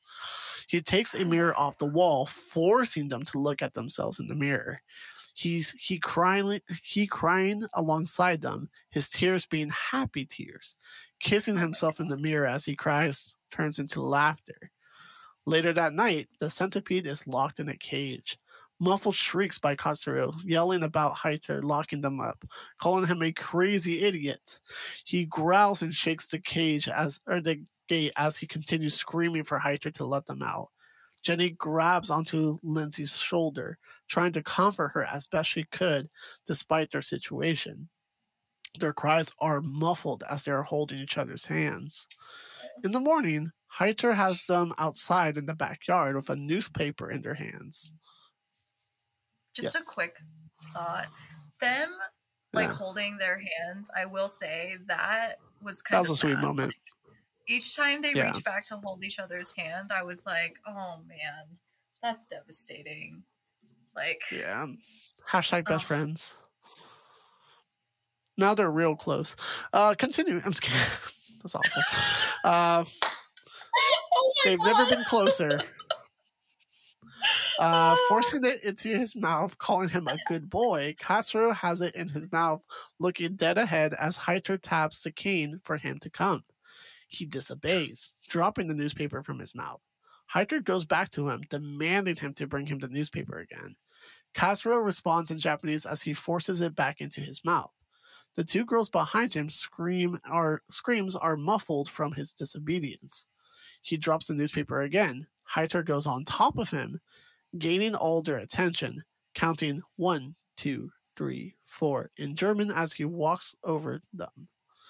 Katsuro yells for him to go to hell. Back into the house, he feeds them. Katsuro wolfs down the food. This pleases Heiter as he sits down to enjoy a steak. Katsuro looks back at the. Yeah. okay, I what was the point of this? You know what I mean? Like after he did it, I was like, "Why are you doing this? Are they humans or dogs?" You know, this felt like he was trying to recapture his dog. Power move, I guess. Yeah. I was like, because he, he doesn't see them as human. He hates humans, right? He just sees them as a creation that he can Yeah. control and manipulate as much as he wants. it felt kind of like a well i did it and now what kind of Now, moment. now it's more like, oh, can I train it? Can I like have power over it? Uh, yeah, typical god complex. He wants to like Like- treat him like an animal and domesticate him, essentially. it's like oh now it's gonna be a budding comedy me and my human centipede can you imagine Think, yeah. um, yeah. It turns weird after this point because now it's the, the operation is already done. The suspense is gone. So Right. now you're just watching gross scenes, I guess. yes Um, i remember this moment of the movie first time i watched it and afterwards just thinking well where do you go from here? No, we're good. right? Like this was it and now what? And i was shocked that we're like we're like just over the halfway point. I was shocked that there was still so much more. Right. There's a lot more. yeah continue to hold Um, my beer please Katsuro looks back at Jenny and Lindsay, who are whimpering. He continues eating, looking over at Heiter's exposed foot. He goes over and bites him, yelling that he's not his dog and that's what he gets. Heiter angrily gets up, check, checking his leg that has been broken skinned. He kicks Katsuro in the face twice, bringing him back by bringing him back up by his bloody nose threatening that he'll put his teeth out if he does it again. Katsuro passes out. Lindsay tries shaking him awake, but he's unconscious. Heiter tries to go back to eating, cutting into extremely rare steak. Frustrated and not satisfied with his uh, threat to Katsuro, he throws his handkerchief over the plate. Then they're outside. He calls out to the centipede, demanding that Katsuro to bite his boot. He looks at Heiter with an angered expression on his face. Mm-hmm. He calls Katsuro a chicken, which causes them to crawl away. Cosmo wondering if it if gets off on this sick shit. Heiter Yes. doesn't understand him, but is upset for him turning his back on him. Katsuro pauses and struggles, apologizing for needing to poop. The Uh-oh. scene is here. Here it is. This is the scene. He's so all been waiting- apologetic. The way his face looks, Yeah. He's like, oh shit, I need to stop. This is happening. This is nature calling. This sucks. And he's so Yeah. apologetic. You can tell in his face. It's heartbreaking. No, you're right. This is the scene that we've all been waiting for. It's not the surgery. It's not Ah. seeing the centipede. This is the scene we've all been waiting for. I, n- not waiting for, dreading for. Um, but Heiter is excited. Not constipation. Just kidding. Okay. Uh, screaming for him to feed her and for her to swallow. Oh, She cries and pounds from the experience. They are locked back into the cage, each of them sharing defeat as they sob together. what? Heiter comes into the room, shouting what he uh, shouting that he has to sleep. Upset that he didn't uh, didn't sev- oh, sever their vocal cords, threatening them to shut up, or he'll do a follow up operation. He puts earplugs Okay. in before walking out of the room. I can't. we cut to him. This guy's wild. He's like, "Hey, I'm trying to sleep. You guys are animals. God damn you!" With him. Like, how are you going to get to their vocal cords now? Oh, I guess you can just like, but you're going to risk just cutting their throat. A lot but of it's like, things. but also, I just like, oh, hello, they just went under major surgery, and you're mad that they're making sound, sir. yeah, I mean, what kind of pain medication are you giving these people? I'd be screaming too. I'm screaming on a daily basis, and I literally do nothing. Like, yeah. I, I feel so bad for them, especially after what just happened too. But hey, Like- he just goes for a swim, butt ass naked oh afterwards. gosh. Uh, Katsuro tries to take the opportunity to untie them from their restraints. He's successful and tries to have them all crawl out of there while Heiter is busy swimming. He gets out of the water, putting on his robe, finding that it is fine now, that now is the time that they want to move. Thinking that they can possibly escape while opening up the door for them to escape. They hustle out of the room. He mocks them to speed up as he holds the door open for them. They're out of the room and he grabs his cane, pondering for a moment. He goes into the next room, whipping them and causing them all to scream in pain. He has them on the operating table, checking their vitals, finding that Katsuro is to be healthy and strong. Lindsay is deemed constipated, wanting to provide her a laxative. What? He checks Jenny's uh, sutures, pus releasing from her from her wound. He sniffs it, concluding that she's very sick, that she is dying, and that he'll need to replace her. Oh my god. They are all startled by the phone ringing. He Okay. goes to answer the phone. Okay, so many thoughts. I don't know if we said this, but that whole like sequence of them mock escaping starts with him like Yeah. naked. in the pool. Did we say that? He's like, Yeah, I think Prince's note butt says naked in the pool, naked. swimming. Yeah. Yeah, So as he's one just does. like, yeah, he's just like naked in his indoor pool with the centipede hanging out. So I'm telling you, budding comedy, friendship, montage. Anyway, the the fact that he best sniffs the friend. Right? yeah, the fact that he sniffs the wound and is like, "Oh, she's dying." That's wild to me. That's crazy Yeah. to me that you just diagnose that. But also, I'm sorry, the sutures, they're not even sutures, they're staples. And oh my god, the work is so messy. Like, See, I don't think he's a real surgeon. I don't know. Maybe you're good. anyway, Um, but yeah, my OCD to answer kicked the in and was phone. like, those are so messy. Okay, continue. Katsuro immediately screams for help in Japanese. Heiter covers the Good phone, boy. hoping that they didn't hear that. He answers it. It's the police, wanting to speak with him. He tells them one second before hanging up the phone. He runs upstairs. Katsuro screams that they are inside the cellar. Heiter goes into the room with his boots off his feet, looking out the window before changing. After he's done changing, he peeks out his window to spot the two detectives, Kranz and Voller. He greets my them. God. They greet him back, asking if he can come in for a moment. Heiter allows them to come inside, holding the door open for them and closing it firmly behind them. While they are walking through the hallways, Katsuro is still screaming from downstairs to gather their attention. The detective make uh, detectives make it to the living room where he instructs them to have a seat, rubbing his eyes, wanting uh, wanting to know how they can help them. Kranz shares that there are some people missing, finding their cars in this neighborhood, wanting to know if he can share more information. Heiter shakes his head that he's been busy with his research and writing, that he hardly leaves his home. He offers them something to drink, getting up to gather it. Kranz requests some coffee, but Heiter only has water. Voller doesn't request anything to drink. Heiter goes into the kitchen to gather the glasses of water. They share a suspicious glance with one another. While Mhm. Heiter is grabbing the water, he places the pills into the glasses before pouring it. oh my god. Kranz finds the cage in the corner, inspecting it before returning back to the living room. Heiter comes back with the water, handing it over to him and then over to Voller, with piercing glances at them both. Quick note. Yeah. Before he opens the door for the cops, did you notice that he hid his picture of his three dog? Yeah. Like, Which is he like, knows you know, hide the evidence. he's doing is wrong.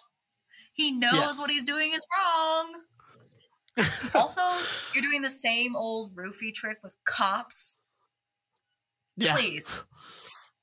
Oh, I realize this is a podcast, they- so me just making faces is not translating. making that for cops making faces. I wish you Uh, guys could see the faces that I'm making. it's the faces of frustration.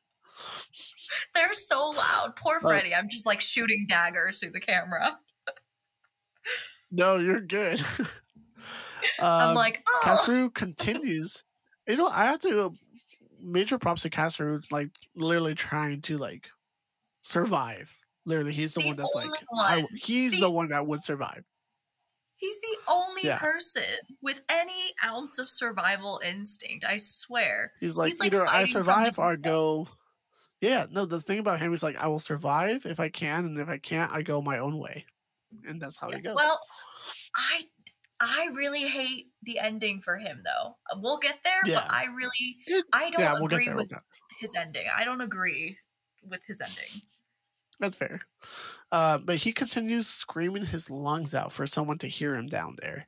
But it doesn't matter because it's completely soundproof as Heiter confidently asks what they are the what they would like to know. Kranz expresses that they are, they understand his professional and profession and that they don't mean to disturb him, but their investigation has hit a dead end. Heiter understands that they have their reasons behind this, but he doesn't have the time nor the patience of missing persons. Ugh. Kranz questions the usage of the cage. He ignores the question, wanting him to get to the point of them being there. Kranz reveals that there was a witness that heard an American woman screaming on his property, wanting him to explain what that was about. Voller glares at him as he takes an unfortunate sip of water. Heiter explains that he's that he absolutely cannot, not knowing what they're talking about. Kranz accuses him that his car was seen at the place where the Dutch lorry was found, and Heiter jolts up, demanding to know what they are accusing him of, Wait, who? arguing that they have some nerve. Um, oh, is that the the trucker? trucker guy? I think so. Oh, Yeah. that's our trucker pooper. Trucker pooper, yes. trucker yes. pooper. Rest in peace. Um, he argues that they have some nerve, wanting them to finish their drinks and leave his house because he has a lot of work to do. I'm so sorry. I I'm sorry I keep interrupting, but I just can't help but laugh You're good. At how crazy he is here. Like everything about this guy is insane, but I just can't help but laugh because Super he's like, energetic, super crazy. Yeah. he's, like, get out of my house, finish your water. Like what? What do you want me to What do you want? it's like um I forgot what comedy it was, but it's like put your hands up, get on the ground. It's like what do you want us to go on the ground and put our hands up? Yes. Both. I'm It's like, like what? and as a cop, like, I'm sorry. it- One of them has the sense to be like, the fuck? Why are you drinking Yes. that? And the other one is just like, la la la. Is it? I'm, it's like a cop is like one old dude and then a younger cop. I think so. Yeah. Yeah. And if I'm not mistaken, one is one one's a dude and then the other one is a younger woman, right? I think so. I'm The- trying to remember. The cops are so the forgettable to week. me. The cops are so forgettable. That's okay. Yeah, yeah. Um, But they they also go through the red flags and make bad decisions. but yes, I'm He like- hands the drink over to Kranz, but he doesn't take it as Heiter is demanding him to drink. that was so crazy. Kranz hits it out of his hands. So crazy. Good good move. Shattering the glass on the ground, Heiter slowly looks at him, claiming that he has insulted him and he'll be sorry about that. Oh. Wanting to press charges, knowing that he'll be fired. Voller is staring at him. Heiter apologizes, claiming that he's been overworked and didn't get enough sleep, letting them know that he is just going to step out to get a towel. Bitch, you're He scurries out of the room, glaring at them as he walks out of the room. He rushes downstairs to the screaming and whimper centipede, grabbing all different types of medicines, talking to himself up to everything being okay. He goes into the room with the syringe, telling them that he has two healthy replacements upstairs, telling them to enjoy their last moments with the gentail oh my god. because he'll mercy kill her when he returns oh, please. preparing for a new operation. There being a quadruplet. Oh, Jenny and Lauren both sob as they hold on to each other. Katsuro searches around the room, spotting something that gathers their attention so they can begin walking a little bit. He tries reaching over to the medical table for a scalpel. Cut to Heiter back upstairs, cleaning up the shards of glass. Kranz questions what's inside the cellar. He tells Kranz that he's gone too far, returning the question back to him about what he can possibly think is down there. Joking, but not, also not, this that his lab, a small workroom, and a torture chamber. Oh. Kranz wants to take a look down there, but Heiter is opposed to the idea, demanding that his research is off limits to him. He approaches, he approaches Kranz, wondering if he has a search warrant. Kranz claims he can have one in 15 minutes, demanding for him to tell him what is down there. He approaches Heiter as he tells that that's illegal, willing to call the police on the police, willing to allow them to look around as much as they like when they have a warrant. He drops the syringe hidden inside the towel. Kranz picks it up, asking him what it is. Heiter excuses that it's insulin and he has diabetes. Oh, Kranz places on the fireplace, letting him know that they'll be back in 20 minutes with a warrant. Heiter agrees if he would like to waste taxpayers' money like that. They walk out, he follows them, Kranz letting him know that he'll see him soon. oh my god. Heiter springs into action, rushing downstairs to find the subjects are gone. He hears the mechanical beeping from one of the machines. He slowly makes his way over to the sound, just to have Katsuro stab him in the foot with the scalpel, Finally. and then in the knees. Thank you. This causes him to fall on the ground, where Katsuro rushes over to him to bite him, bite at his fucking neck, A little bit over the ripping top. the flesh Didn't love and that. spitting it out. He should have kept on going. I was gonna say, okay, horror. Okay, first of all, I have to go back and say, saying that it, that's your insulin and you have diabetes, genius move. I have to Yeah, that's pretty smart. that. That was fucking. Genius. that was really quick thinking. But also, I was like, yeah, that's my boy. You go, you go. And then he made horror movie mistake number uno. Number uno. Okay, that's fine. We'll roll with it. He with left it. the bad guy alive. He stabbed and then left it. Okay. Yeah, yeah, yeah. Supposed to So keep, that's like horror 101 too. you're supposed drop to stab weapon. until they're dead. You're supposed to make sure Yeah. he's dead. And like you don't know what happened upstairs, so like maybe someone's up there, but you keep your weapon number one, two, you stab them until they're dead. But now he's got a weapon, and also he's not dead. He's gonna follow you, and he's not dragging two corpses. Right. My yeah. God, I was like, that's my boy. I'm so proud of you. And then he makes those mistakes, and I'm just like, I'm done. I'm done. There's I'm no hope for these characters. Like I'm, not done. mad at you. I'm just disappointed. And I know you're the human Yeah. centipede and you're going through a lot, but like, come on, man. Well, he screams at the, out to the women for them to move and the hands on one and two, calling out the numbers for them to move in sync with each other as Heiter lies there bleeding out. Smart. They make it to the stairs, stopping before proceeding with caution. Casper struggles to push them forward as Heiter is uh, starting to gather the strength to get back up. Some uh, some are moving faster than others as they as some of their stitches are starting to rip from each other. Finally, they make it upstairs. Lindsay taps on him on the shoulder for him to turn into the hallway.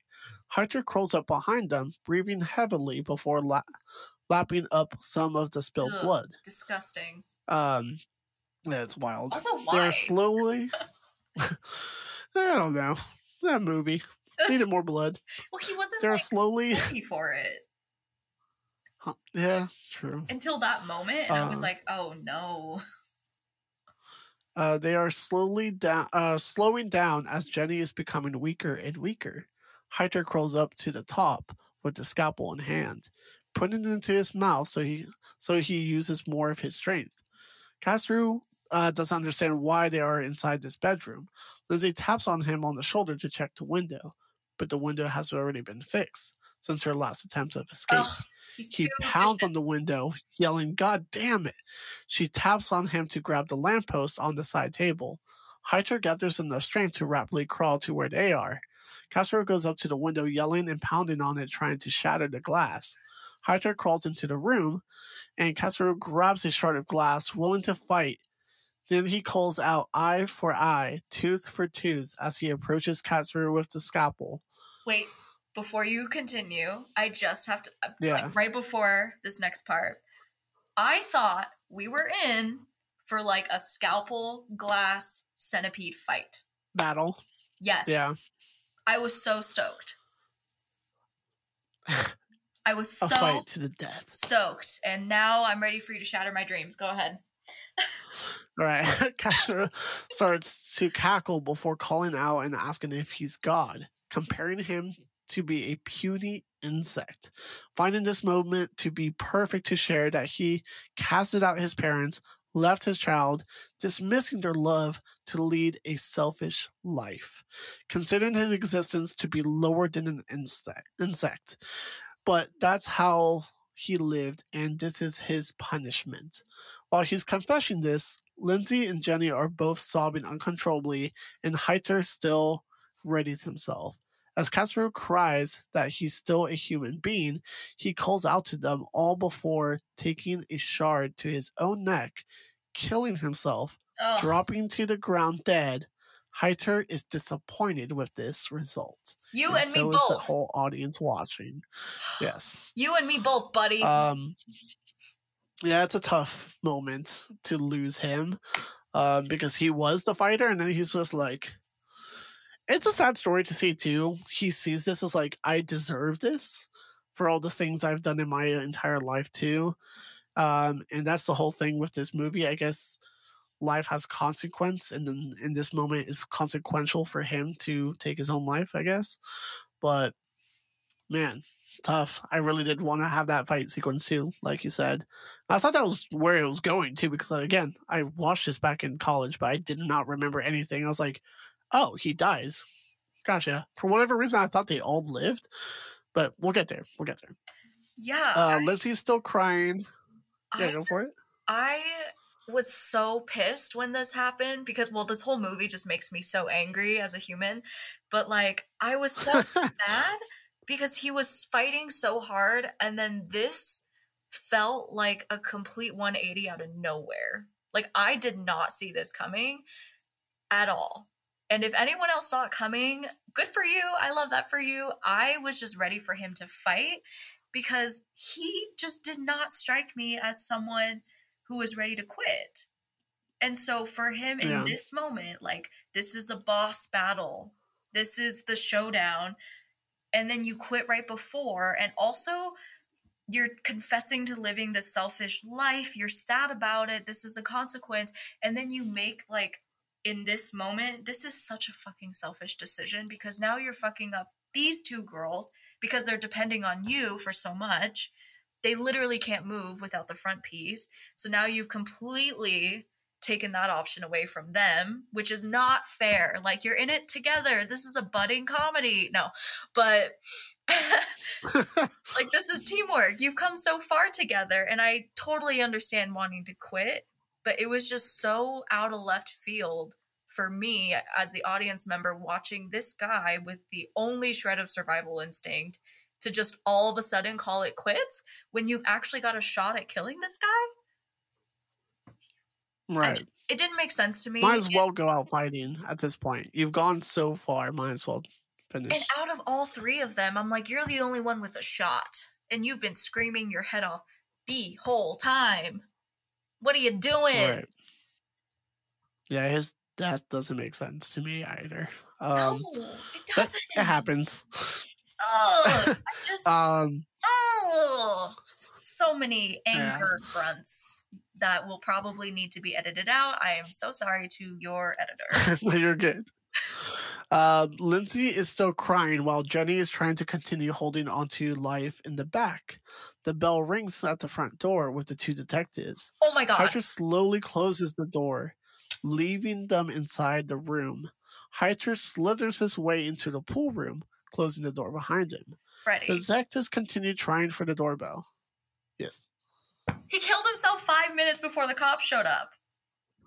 Oh, that's a good thing to point out. Yeah, yeah. He, uh, man, he would have just heard the doorbell and been like, "Oh, I'm good." Like, It's not even like five minutes. It was like a minute or two. Seriously, Yeah. I wish No, you guys could see out. me right now. My hair has just like deteriorated.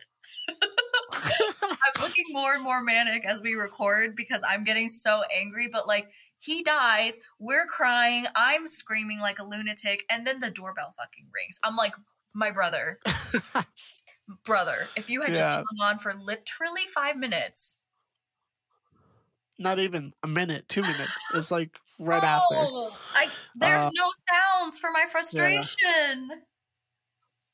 and he would have been saved because he would just have yelled and because yeah, uh, the detectives continue trying for the doorbell, Yes, decide to break the door down, we could just leaving Heiter to laugh manically. he he laughs manically while sitting in his pool room. They enter the house with guns drawn, searching around the house.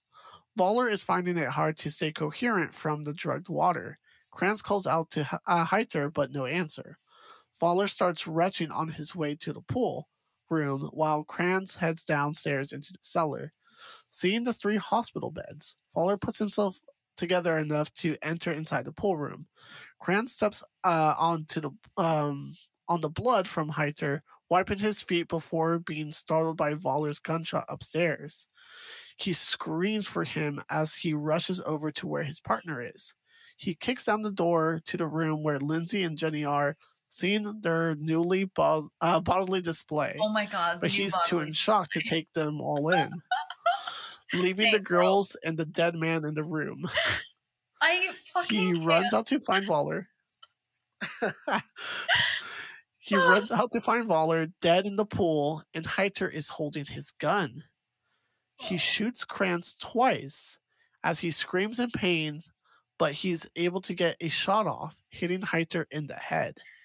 He drops to the ground, coughing before falling into the pool, leaving the room full of dead bodies. Oh my god! Meanwhile, Lindsay is now stuck in her position uh, where she is hold, holding onto Jenny's hand, so sad. eventually sobbing as Jenny dies behind her, leaving her to be sandwiched between two dead people. Then, credits. what? Wow.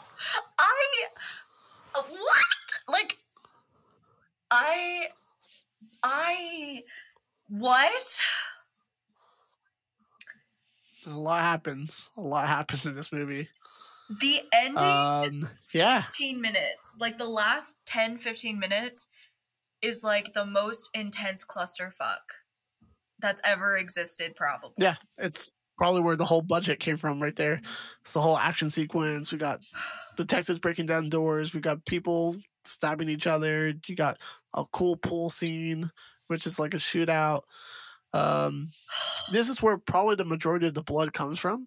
is in this third act in this last 15 minutes Yeah. uh, because everything else is kind, for the most part tame, but like you said, is up to our imagination, which makes it a lot worse. Um, what a movie! What a crazy, crazy, crazy movie! You gotta give it some props. Like it's it's effective in its own way. I get why people are within like that fifty percent Mhm. range of like some people like it, some people don't. I see what the craze was all about. I see why people were pushing each other to watch this movie.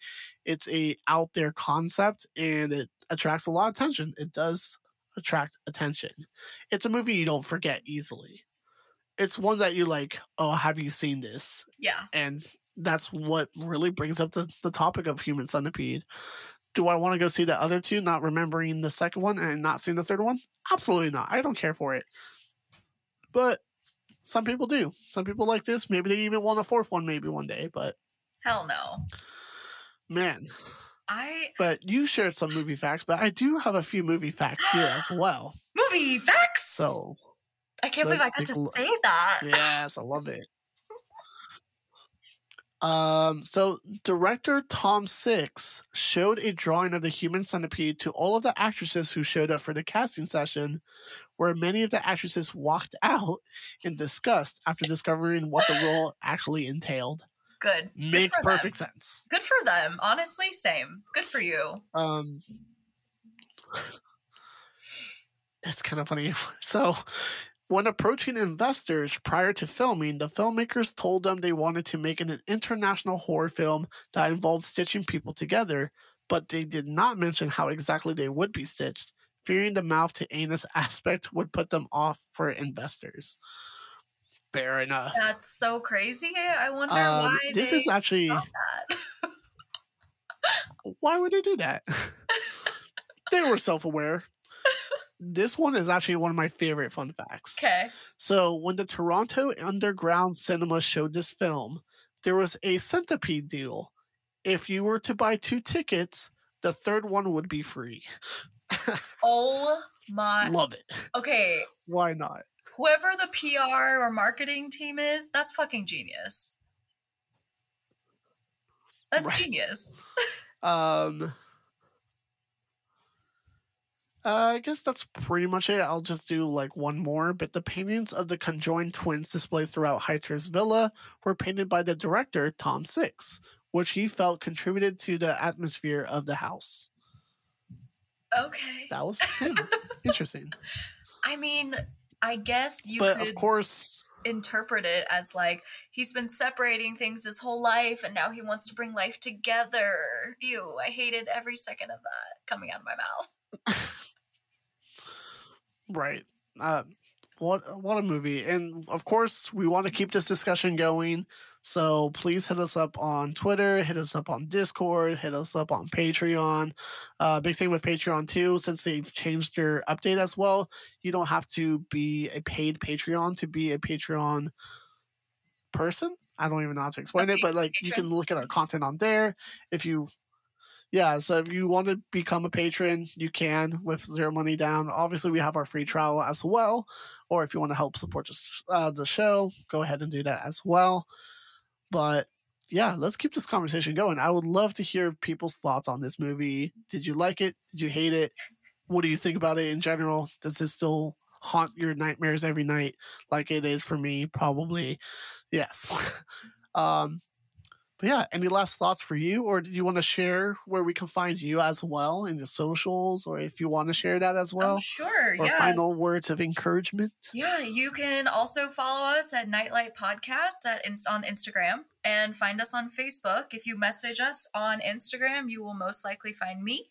And we are at 824 followers. My goal is to get us to a thousand before the end of the year or January 2nd, which is my birthday. So that would make me so happy. Um, I you can find me on TikTok if you want to. My handle is Hey Grumpy Head.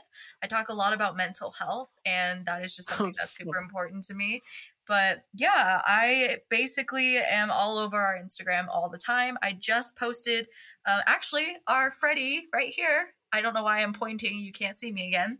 I just posted a Halloween recap post for Freddy. And if you follow our Instagram, you might see a very, very cool post about a short film that our very own Freddy was a producer for. Yeah, thank you. Yeah, it's, please interact with us. We love it. We love it so much. We love talking to people. We love talking about horror. It's one of the best communities out there, and probably one of the most like greatest genres that talks about mental health, which is a very big thing to talk about now. Uh, mental health is everything. Please always take care of it, just like you take your own care of your own health. That's also part of you as well. So always keep going with that. So definitely follow her on um, TikTok. I have to follow you on TikTok. Oh my gosh, please do. I'll follow you back. And if you ever want to set up a collaboration or something on this podcast, reach out on Instagram, reach out on Facebook, and I will maybe possibly get you in touch with the boys. You got to win yes, me over. Please first. do. you got to win me over. I'm just kidding. I'm totally kidding. Oh, she's I our do. front lines. You have to get past her to get to us. It's true. Uh, I want your best memes, your best cat pictures, and when you message me and join our Discord, which you absolutely have to do, I want to know what piece of the centipede that you would have wanted to be if you had to pick, and if you think you would have survived. I love that. Um, but I this was Knight Light a horror movie podcast. I was one of your hosts, Freddy, also known as Nighty Night. Alongside me, we have Alison, also known as Stormy Knight. And our efforts to get our show out is not enough.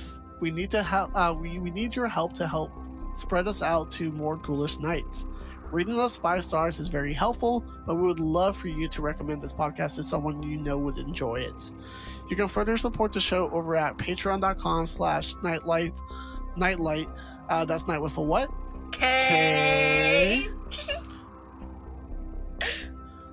By pledging on Patreon, you will have access to the show as early as Monday. If you don't have any bucks to toss, don't worry about it. New episodes released every Friday, and that'll be in most podcast services all around the world. And the biggest thing, don't forget your nightlight.